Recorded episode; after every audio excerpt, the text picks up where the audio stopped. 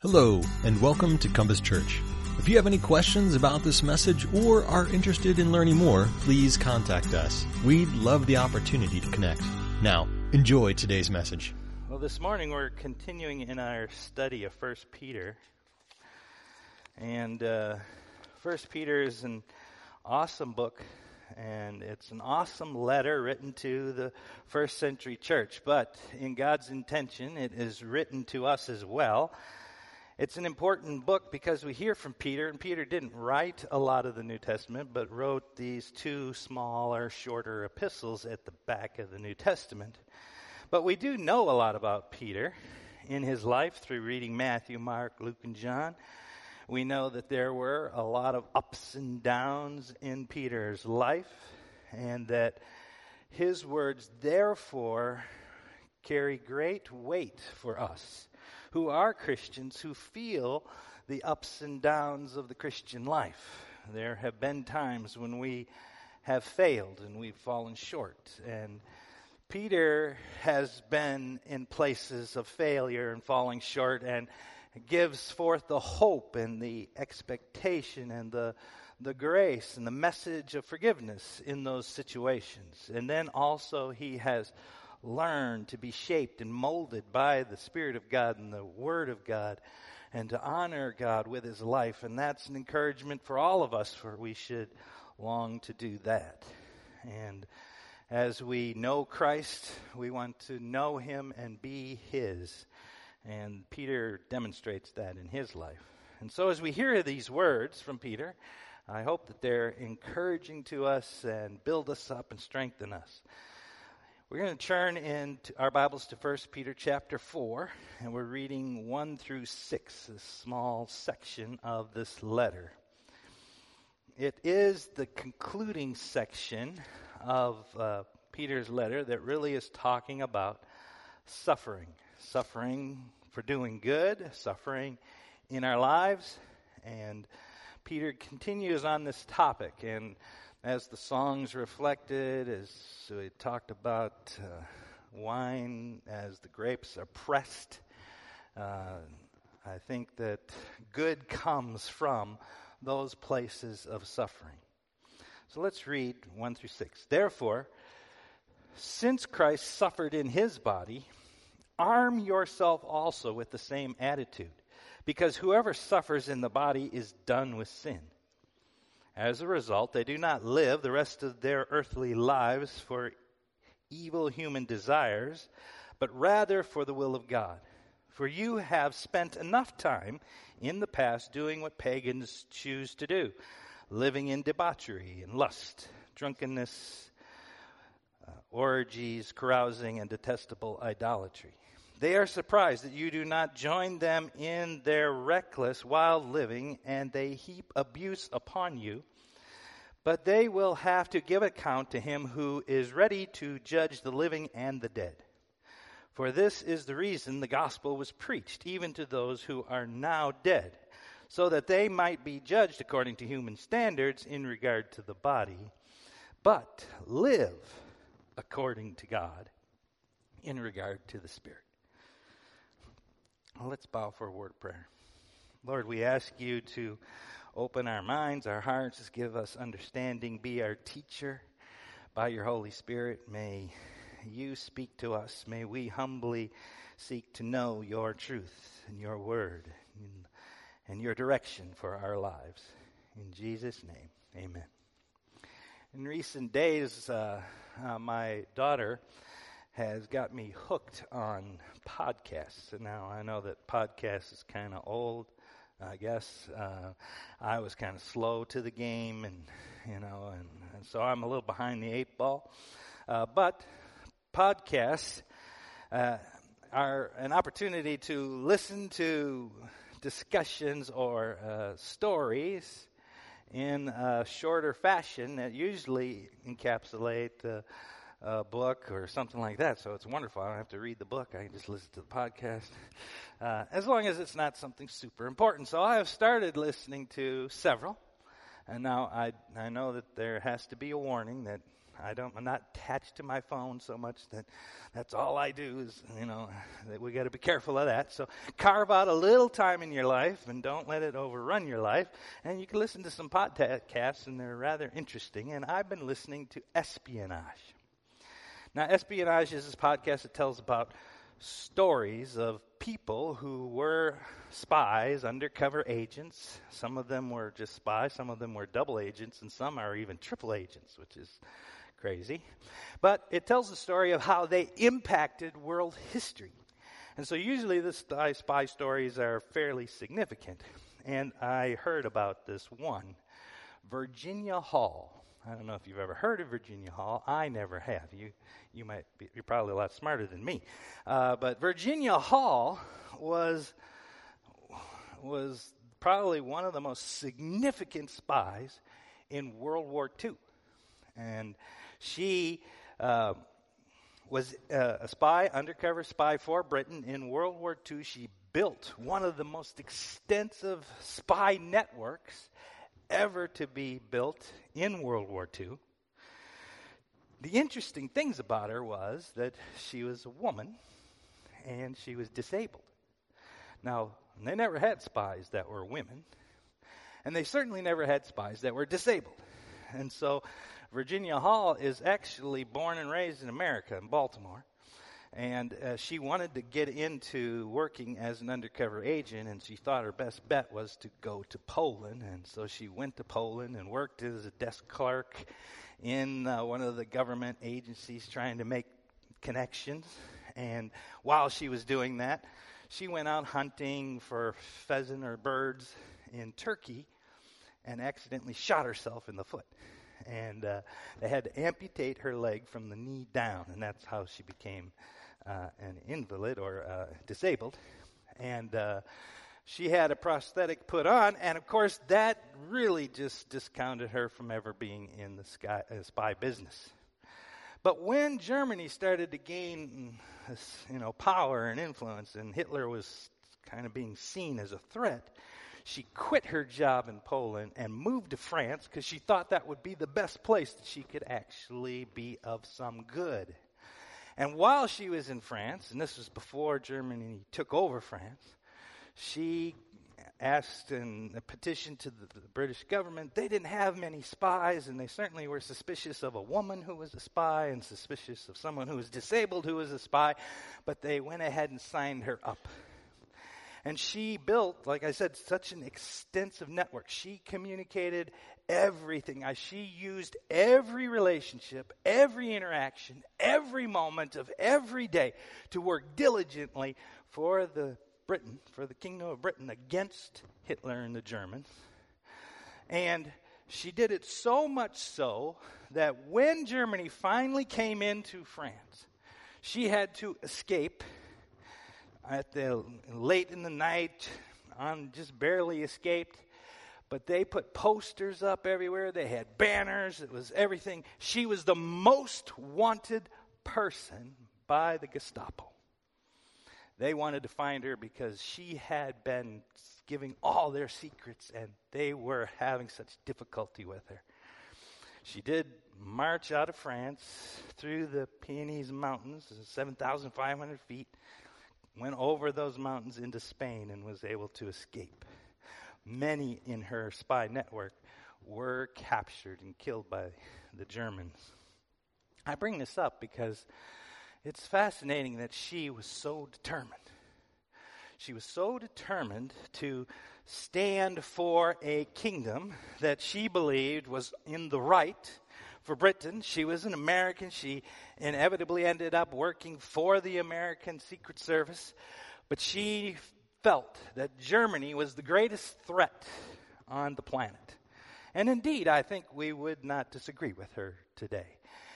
But what is fascinating about her is how she was able to see that she needed to be engaged. She took every opportunity she had to fight against the German government she was on the front lines. She put herself into the battle. And in some ways, I think, as Peter is writing to the first century church and writing to us, as he's describing what is happening in our world, as he's describing the kingdom of God and the work of Christ in developing and, and, redeeming a people for himself and establishing and building the kingdom of Christ in this world. Part of the mission, part of the call, is that we as believers who trust in Jesus would be part of that kingdom building, that we would be participants. Now, Virginia Hall was doing that with total de- dedication. She was on the front line, she was fully involved. And it was an important kingdom, and it was an important battle. But we, as believers, who have been redeemed by the blood of Jesus, you remember, I think one of the reasons Peter is giving us instruction as to how we are to live and giving us strong encouragement to do certain things in this part of the book, which is the second part of the book, is because of all that we've received as believers in Christ that He's told us about in the first part of the book. We have become a people with an inheritance. We have been given a treasured possession in the kingdom of Christ. We have been brought into that kingdom. We are a part of the people of God that God is developing down through the Old Testament. Since the fall, God has determined to bring a people to Himself that will receive His grace and His life. His kingdom is taking back this kingdom of the world that was lost to Satan, but now is being restored and redeemed by God's work. And that work is happening in and through His people. And we have to get a hold of that picture and that imagery and understand who we are, what our place is in this kingdom. And that's why we come together and we read the scriptures. That's why we worship together. That's why we pray together. That's why we fellowship together.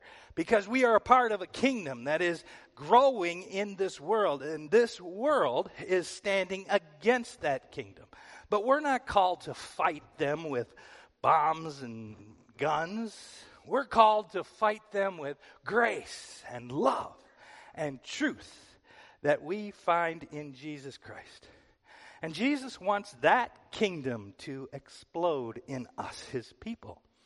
He wants us to be participants on the front line. And I'm afraid too many times we're standing around waiting for God to do his thing when his thing is really to be done through us. And Peter is writing to these first century Christians who are discouraged and disheartened because they are experiencing temptations, uh, no, tribulations and afflictions because of their trust in Christ. And they're losing their jobs. There's pressure from the people around them, and even uh, disappointment and antagonism from old friends, old acquaintances we get into those kinds of situations because we're a strange breed. We're exiles, we're sojourners in a foreign land. And it's common for us to experience not being on the exact same page with everybody around us in the world. That's part of what gives us some concern when we're going back to school, when they're starting classes, when we're taking on new jobs, when things are happening. Because those are all opportunities where we might feel some pressure, some pushback, some suffering, some affliction. And these Christians were experiencing that too. And so Peter writes to set their minds straight. And so, as I have titled this sermon, Leaning into Suffering, I think it's important that we understand that Peter is writing to these Christians in the first century and to us in this century, in this day to have the right kind of approach because we want to understand what God's doing in His kingdom. We're participants in that kingdom. We want to get on the front line. We want to let God use us as His people because we're convinced that Jesus has made the difference in our life. That's one thing different about us and Virginia Hall. Virginia Hall was doing her work for the Kingdom of Britain as a human. And it's brilliant. It's amazing that she did what she did on her own determination. But we must use our determination in Christ's kingdom, but we're not resting on that determination. We're resting on the truth of the gospel that Jesus has done something new in us. He has changed us. He's made us His people. He's opened our eyes to the wonder of the gospel. And therefore, we from within long to live for what is right and what is glorious and what is forever. And that is Christ's kingdom and His reign and His rule in our hearts and lives. And that's what Peter's talking about when he's talking about the first Peter here in this section. So there are three mindsets that I think we should have. First, we must arm ourselves with the mindset of suffering.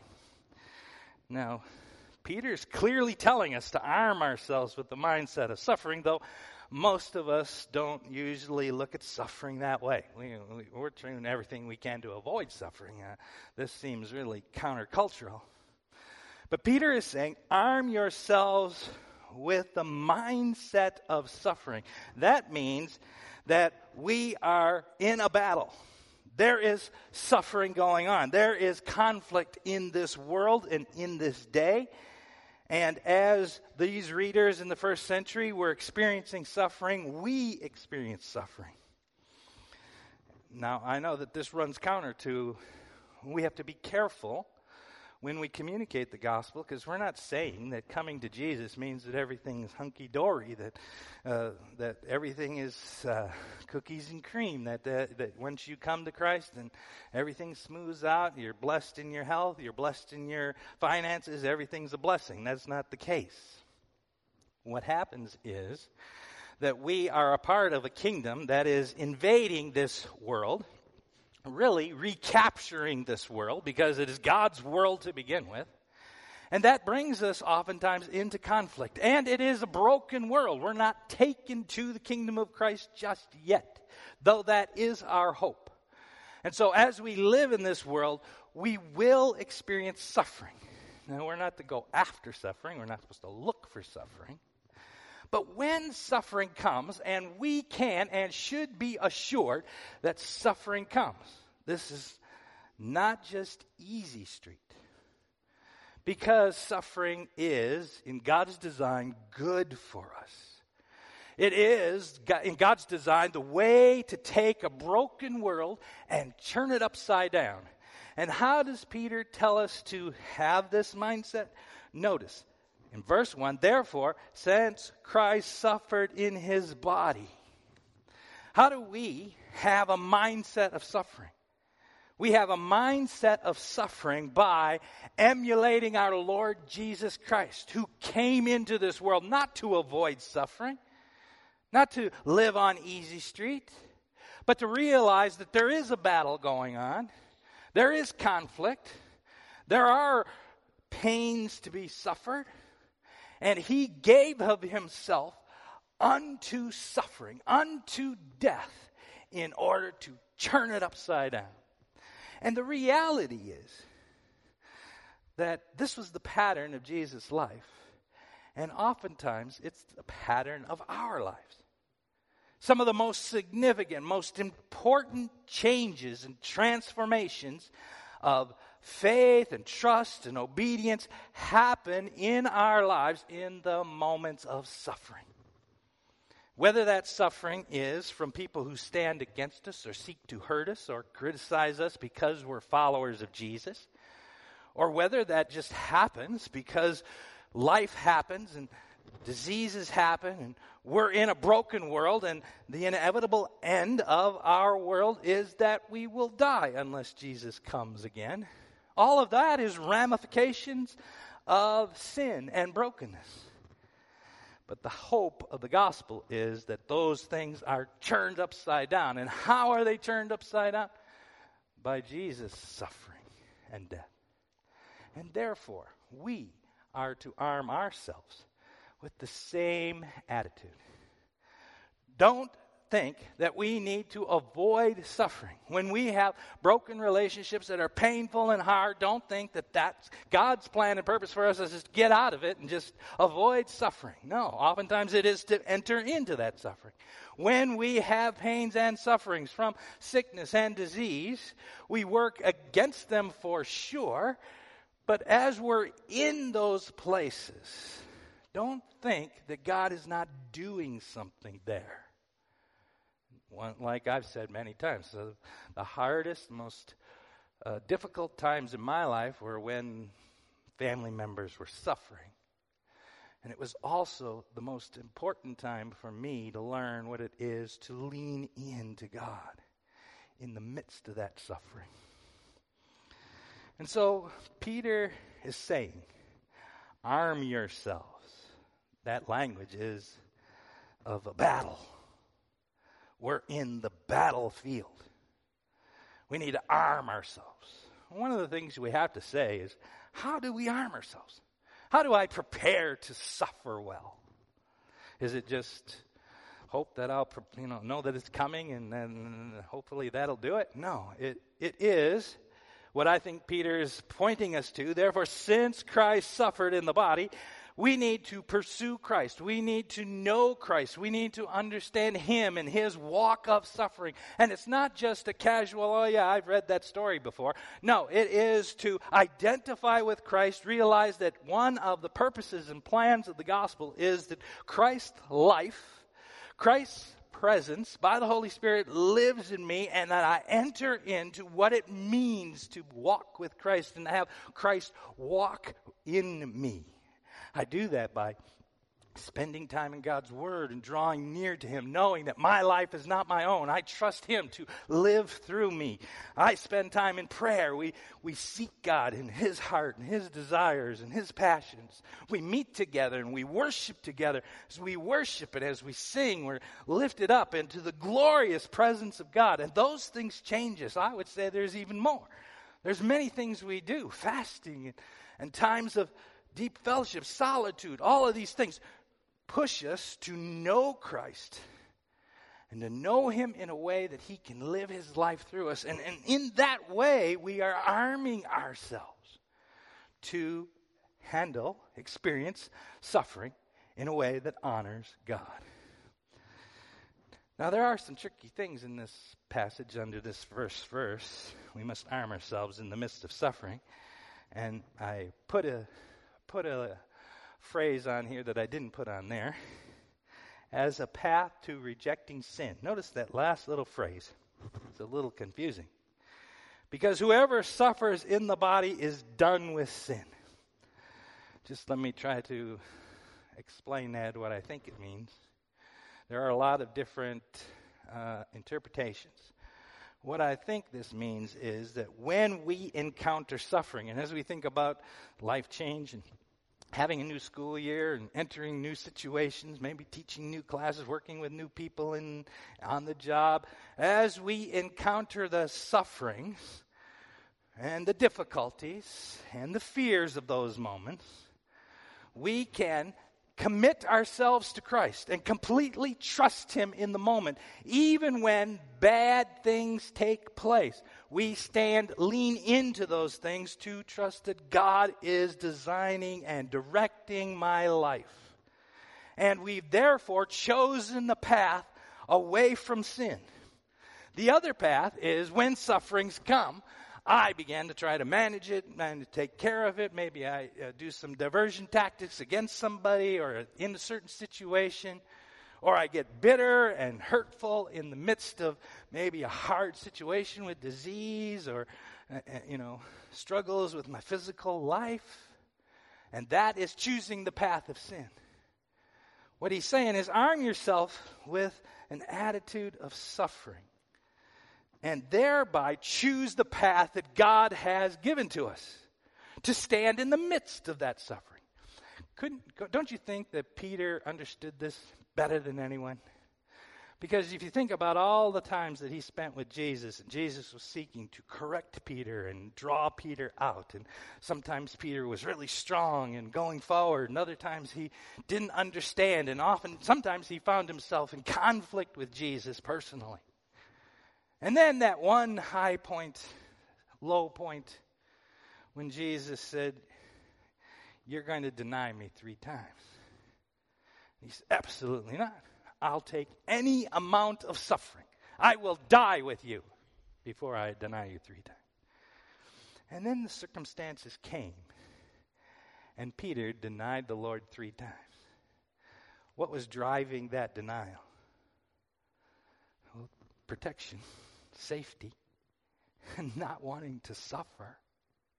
Because if he would have said, Yes, I'm one of him, they'll take him to the cross right alongside Jesus.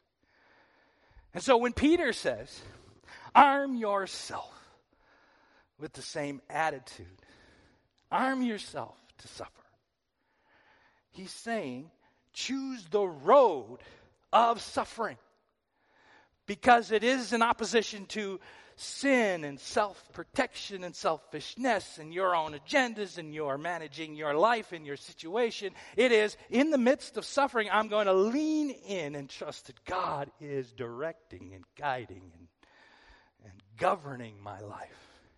And in the midst of that suffering, I will trust God.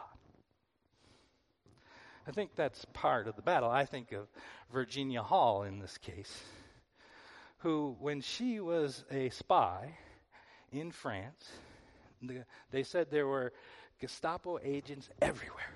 And she had to uh, and analyze and assess every single relationship, every single person that was around her, because she was in grave danger all the time. She took amphetamines just to stay up all night, many times, just to make sure that she was doing what she had to do in protecting herself but she carried around a hard shell cyanide pill so that if she ever was caught, she could take that and be done with her life so that she wouldn't compromise the mission. When we're in those hard places, have we given ourselves to Christ to such a degree that we are armed to suffer for the gospel?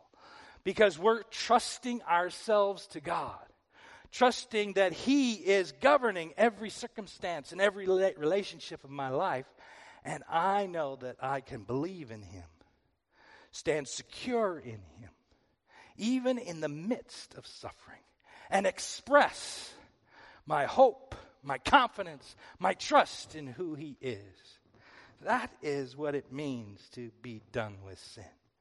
Doesn't mean that we never sin, we're never failing. It does mean that we're on the road, the right road, in surrendering our lives to Christ in the midst of suffering. So, I think that's a good place to end. I didn't get to finish my other two points, but just let me say them really quick. The second is to have the mindset to stay on the right path verses 2 through 4 talk about this contrast between earthly desires and a desire to do the will of God. If we're going to have a mindset that Peter is encouraging, that we stay faithful to the Lord and we're an agent of the kingdom of Christ, we have to have a mindset to do the will of God, to stay on the path.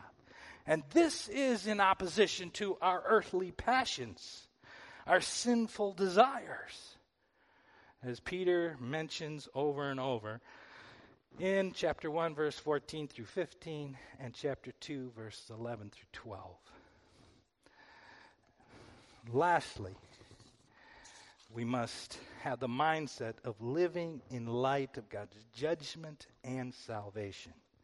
Verse 5 and 6, kind of a tough verse. It is in 5 and 6 that I don't know if you ever read William Barclay, the famous New Testament scholar, kind of daily Bible study commentaries, and very well known.